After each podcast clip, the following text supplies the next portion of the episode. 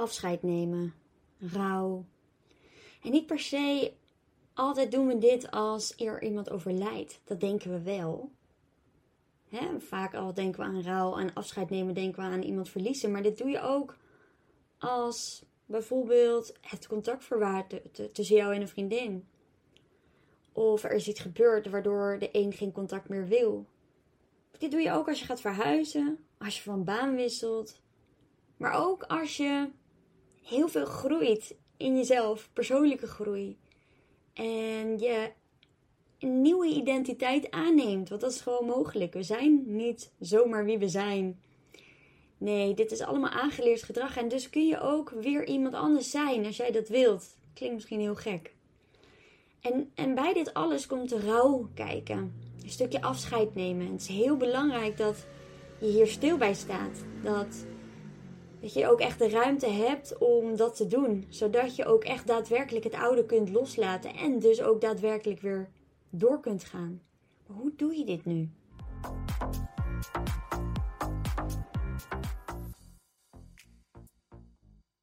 Ik neem deze podcast natuurlijk niet voor niks op. Ik zit nu ook in rouw. En rouw klinkt zo groot. En het is ook groot op het moment dat je iemand moet verliezen. Al heel heftig. Ik, er is ook een, een oud collega van mij die is overleden. Zij is uh, nou, een jaartje of veertig. Ze heeft een zoontje van een jaartje of acht, negen. En die had kanker. En ik wist dat zij ging overlijden. En nou zag ik op Instagram dat zij inderdaad overleden is nu. En toen voelde ik een bepaalde opluchting voor haar. Dus dat zij mocht gaan. Dat ze zo lang gestreden heeft om nog langer haar leven te rekken voor haar zoontje, voor haar partner. En dat ze nu de rust kan vinden en door kan gaan op een plek die er dan ook maar mag zijn voor haar. En toen voelde ik ook wel het verdriet van haar zoontje, van haar partner. En wat een gemis dat moet zijn hè? als iemand overlijdt, als iemand er niet meer is, als iemand zo'n belangrijke rol heeft gespeeld in je leven. En toen ja, raakte dat me ook extra, omdat ik zelf ook in zo'n rouwperiode zit. En ik, ik kwam daarachter toen ik op een maandagochtend in de Magical Morning zat van Jitske, mijn mentor. En dan zitten wij daar met een groep ondernemers en dan praten we elke keer over verschillende onderwerpen. En er sprak iemand haar situatie uit over hoe ze zich voelt. En zij heeft een, een groot bedrijf en zij heeft een au pair in dienst. En die au pair heeft een jaar bij haar in huis gewoond. En er is gewoon heel veel liefde voor die au pair. Van de kinderen naar die au pair, maar ook gewoon in het gezin. Het is gewoon onderdeel is zij van het gezin. En zij vertelde dat ze afscheid moest nemen van, van die vrouw. En dat het zo pijnlijk was voor haar. En dat het haar zoveel verdriet deed om te zien dat iemand die zo onderdeel is geworden van de familie, daar afscheid van genomen moet worden. En op een, een of andere manier, en dit raakt me gewoon weer als ik het zeg, raakte haar verhaal mij ook. Denk een stukje afscheid nemen, een stukje ehm, ja, iemand die veel voor je betekent en daar in één keer weer uh, ja, los van komen. Wetende dat, dat daarna die persoon weer verder gaat met zijn leven. En jij weer verder gaat met je leven. En we kennen allemaal dit soort situaties van afscheid nemen. Ik weet nog goed als kind dat ik altijd op vakantie ging met mijn tante en mijn moeder en mijn broer. En dan gingen we elk jaar naar Spanje. En dan gingen we in een appartement en naar allemaal waterspeeltuinen, naar het strand. En ik vond het echt fantastisch. En mijn vader die ging nooit mee naar dit soort vakanties. Die ging alleen maar mee als we naar familie gingen in Duitsland. Want ik, uh, mijn oma was Duits. En toen weet ik nog goed, is dat op een, een of andere dag was het contact niet meer goed tussen mijn moeder en mijn tante. En toen was het allemaal in één keer over en voorbij. En toen heb ik dat als kind echt als heel bizar gevoeld. Alsof, dus als er nu rouwsituaties op mijn pad komen, moet ik daar dus weer terug aan denken. wij hebben daar nooit over gesproken vroeger thuis.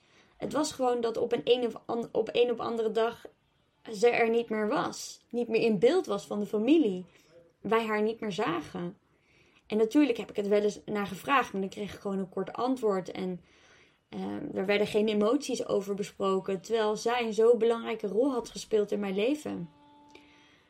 En dan is rouw dus eigenlijk nodig om echt afscheid te kunnen nemen. En wat ik heb gedaan, nou, is al wat langer geleden nu, ik denk twee jaar geleden of zo, anderhalf jaar geleden, ben ik daar naar haar toe gegaan. En heb ik daar met haar over gesproken.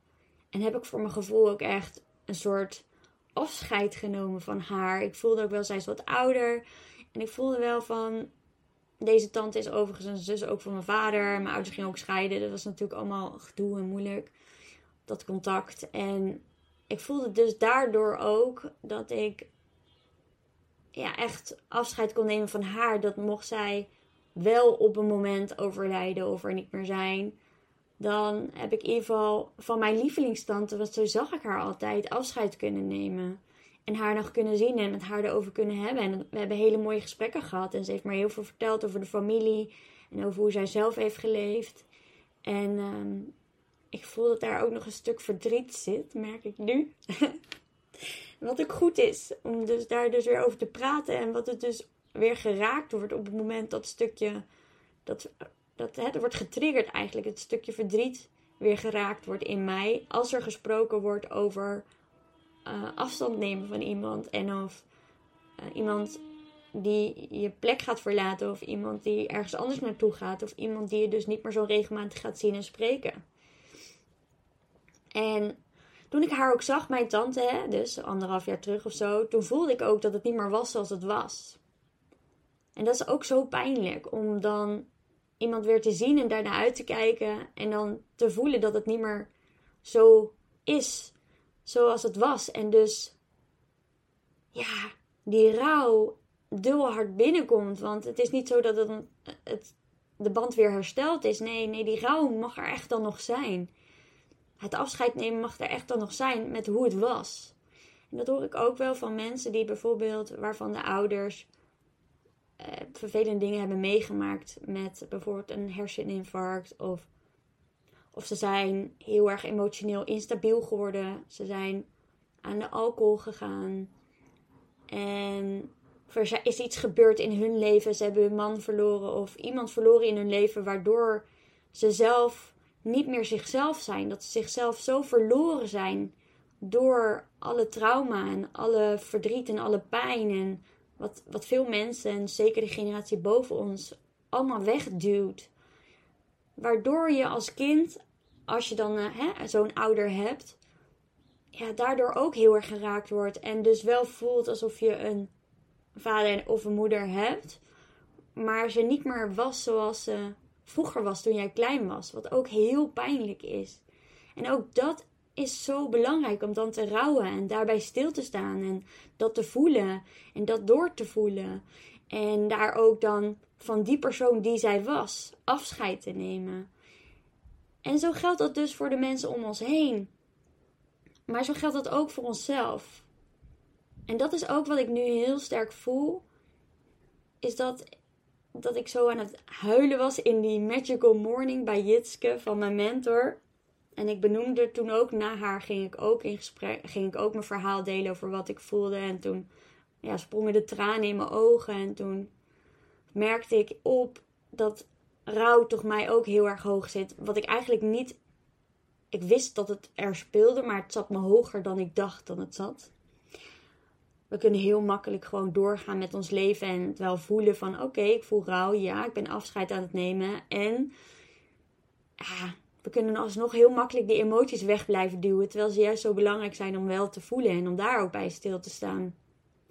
En toen vertelde ik het verhaal in die groep van ondernemers dat Jent, mijn oudste zoon, die is zes jaar en die heeft allemaal lieve vriendjes en mijn jongste ook overigens. Die zit net op school een paar maanden. Maar die heeft nu al een grote vriendengroep. En als Jent op school komt, de oudste dus. Die zit natuurlijk net wat langer op school. Dan wordt hij gehukt door zijn, door zijn matties. En ja, die jongens geven zo om elkaar. En toen hij niet alleen de jongens... Hij heeft ook uh, twee vriendinnen. En toen hadden we zijn afscheidsfeestje, want we gaan verhuizen.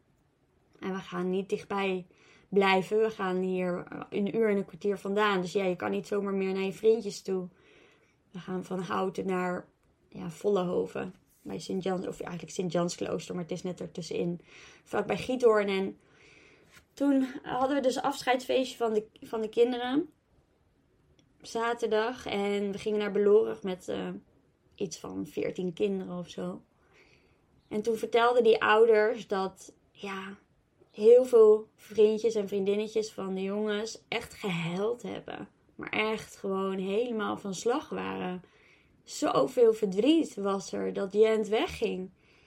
En, en het doet natuurlijk ook wat voor Jent. En het doet me ook gewoon heel veel pijn. Maar ook op een goede manier. Want wij houden Jent, halen Jent weg hier het is onze keuze om te gaan verhuizen. En het is echt de meest fantastische plek voor ieder kind om hier op te groeien. Houten is echt super kindvriendelijk, heel veilig. Dus je geeft echt een hele mooie basis mee aan je kind door hier te wonen. Een hele fijne basisveiligheid, sociaal contact. Het is allemaal echt gewoon perfect, zou we zeggen. Soms zelfs te perfect. en de reden dat we weggaan is omdat we een droomhuis, ons droomhuis hebben gezien. En we, we aan alles voelen is dat we deze stap moeten maken. Dat we, dat we verder mogen ontgroeien. En, en waar we nu zitten is onze comfortzone. Is veilig, is bekend. We zijn hier echt gelukkig. Het is heel fijn. Maar ergens ons innerlijke weten ervaart: nee, nu is het tijd om een volgende stap te zetten. En dan is het aan ons natuurlijk om daar naar te luisteren. Of daar niet naar te luisteren. Maar als wij verder willen met onze dromen waarmaken, dan is het nu de tijd om daarnaar te luisteren. Want nu zijn die kinderen nog jong. Het kwam ook echt een perfect moment op ons pad. Uh, precies een paar weken voor de zomer, voor de scholen weer beginnen. Dan gaan de jongens, uh, voor de jongens, kunnen we het huis in. Kunnen ze het nieuwe schooljaar in groep uh, eh, 1 en groep 3 starten. En ja, voor de jongens kan het eigenlijk niet beter. Oh, en voor ons ook. Het kan eigenlijk niet. Het had niet op een ander moment moeten komen, dit. En toch doet het pijn, omdat je ziet wat het doet met je oudste zoon. En hij slaapt dus ook met hij heeft een bord gekregen, zo'n doek met uh, bijtjes erop met alle namen eronder van de kindjes uit zijn klas. En hij heeft een, een fotolijst uh, gekregen van vriendjes. Hij heeft een boek gekregen van een vriendje met foto's. En hij ligt daar gewoon mee in bed. En elke avond kijkt hij daarna. En is hij dus afscheid aan het nemen.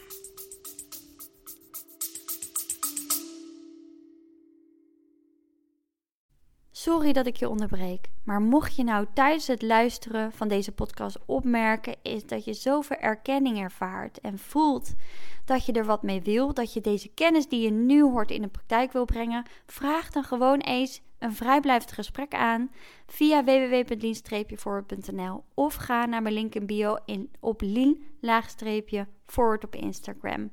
En dan kletsen we even over jouw uitdaging, je verlangens. Dan kan ik direct die rode draad eruit pikken waar jij mee aan de slag mag gaan. En dan kunnen we kijken en mag jou voelen of later beslissen zelfs nog of jij in eventueel het één traject zou willen stappen. Dus wie weet ga ik je zien.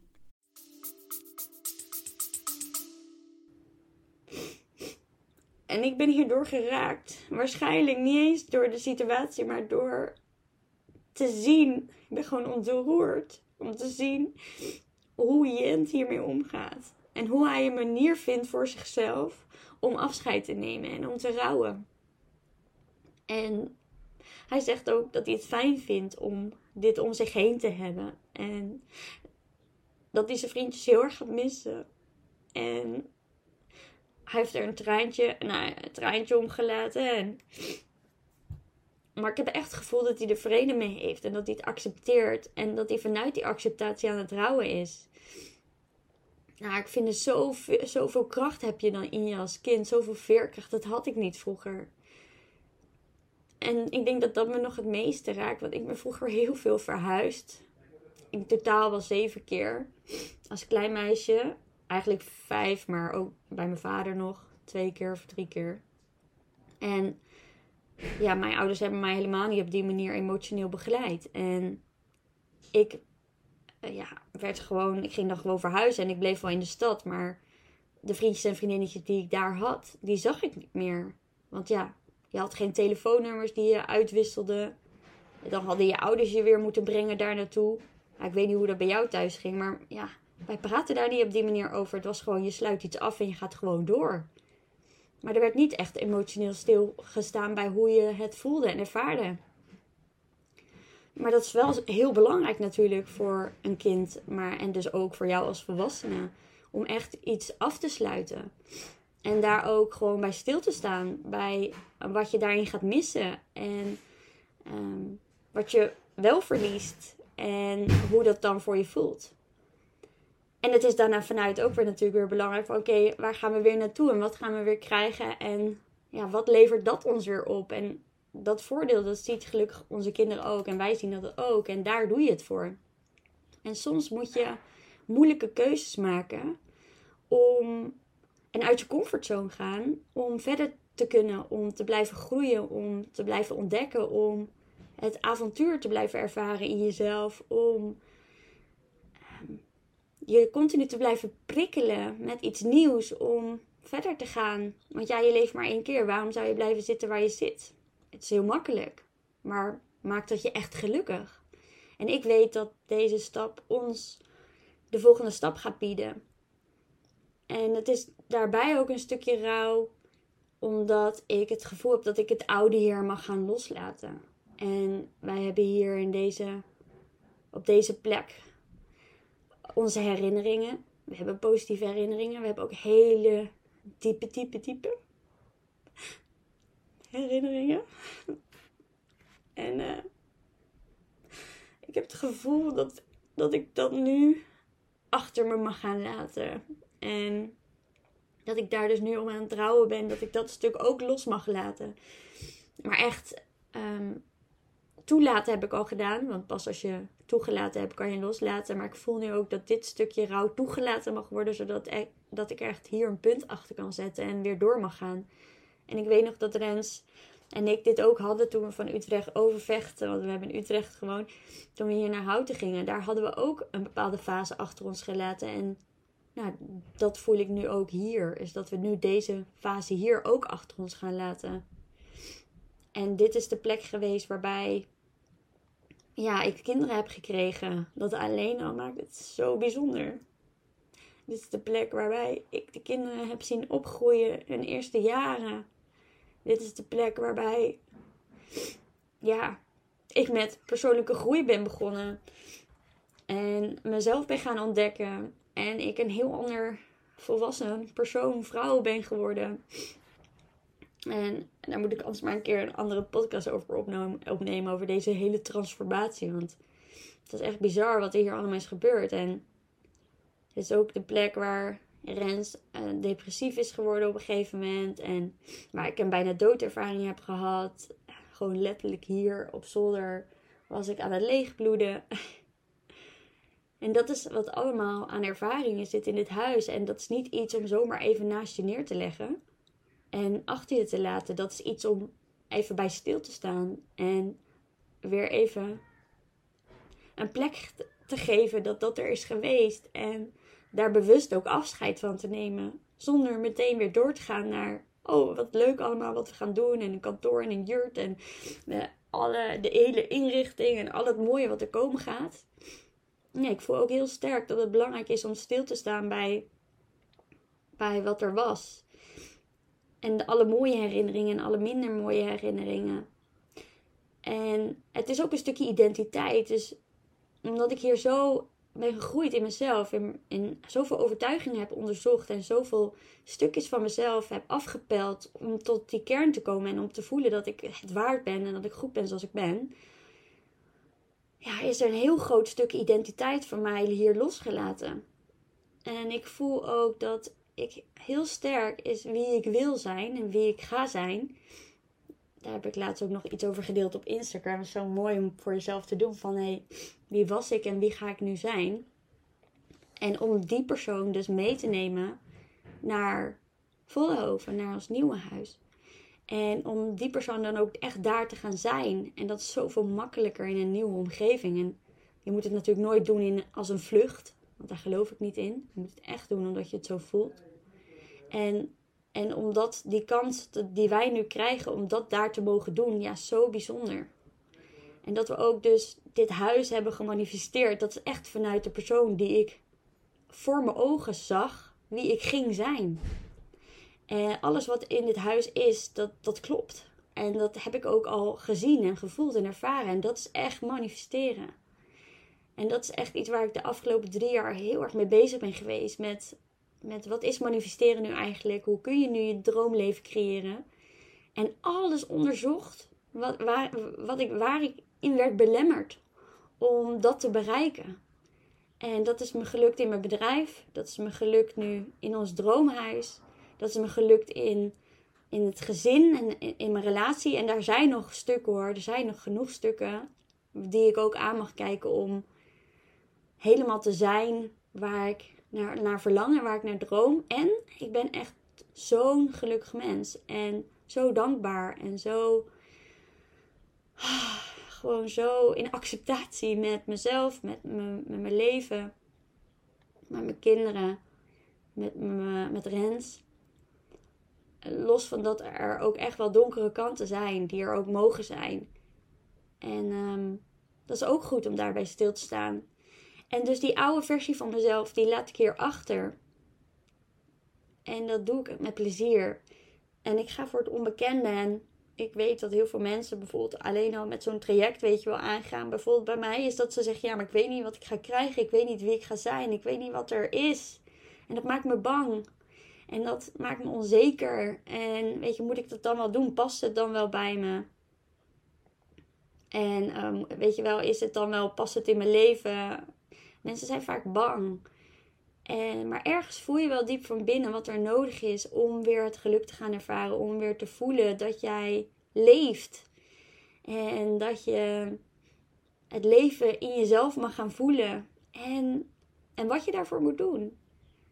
En het is zo zonde om ons te laten belemmeren en te laten blijven belemmeren door angst. En je daarom zo klein te houden. Want dat is eigenlijk wat je doet. Terwijl je dus ook wel de kans kan aangrijpen om te gaan voor waar je nou eigenlijk daadwerkelijk naar verlangt. En ja, als je een keer een doodervaring hebt gehad, dan net als ik, dan ga je niet meer die kansen voorbij laten gaan. Dan ga je die kansen pakken. En dan kan je op je bek vallen, zeker. Ja, dan uh, kan het zomaar zijn is dat uh, wij daar straks wonen en dat uh, ja, Rens en ik in één keer toch er dingen gebeuren waardoor we uit elkaar gaan en alsnog weer alles moeten opgeven en alsnog ja, kan gebeuren. Of de jongens die kunnen helemaal niet aarden daar. Ja, zou kunnen gebeuren. Maar ik voel dat, voel dat niet. Ik voel dus het vertrouwen. En dat zit hier. In mijn hart, in mijn buik, in mijn hele lichaam voel ik aan alles vertrouwen. En ik kan luisteren naar mijn hoofd, naar al die angsten. Maar dat brengt me niet op de plek waar ik wil komen. Dus dan maar het risico lopen. En, en dan maar vallen en opstaan. En daarvan leren. En steeds dichterbij komen bij mezelf. En dat is voor mij zo belangrijk. Het allerbelangrijkste voor mij. En, en ik hoop ook voor jou.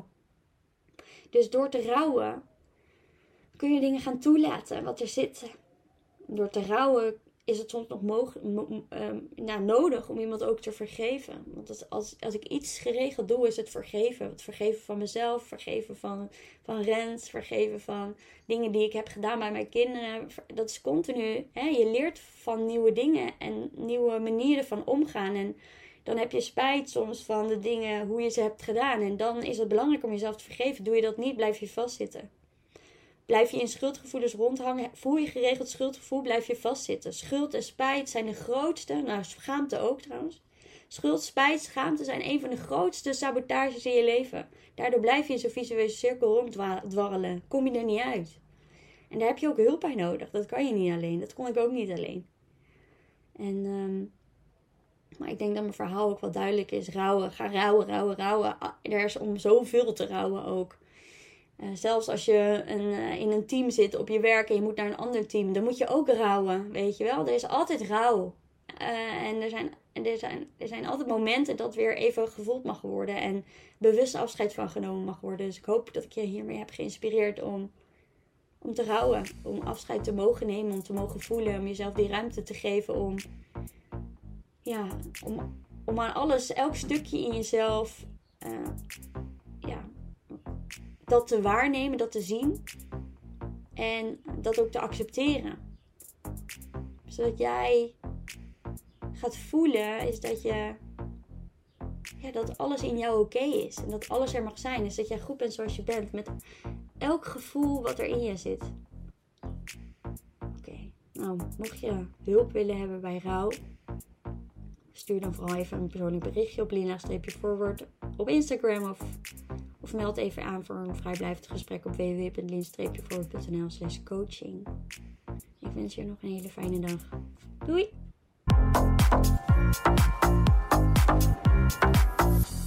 Super leuk dat je geluisterd hebt naar deze Lean Forward podcast. Mocht je voelen, ja, yeah, te gekke podcast, hier heb ik echt wat aan. Dit inspireert me.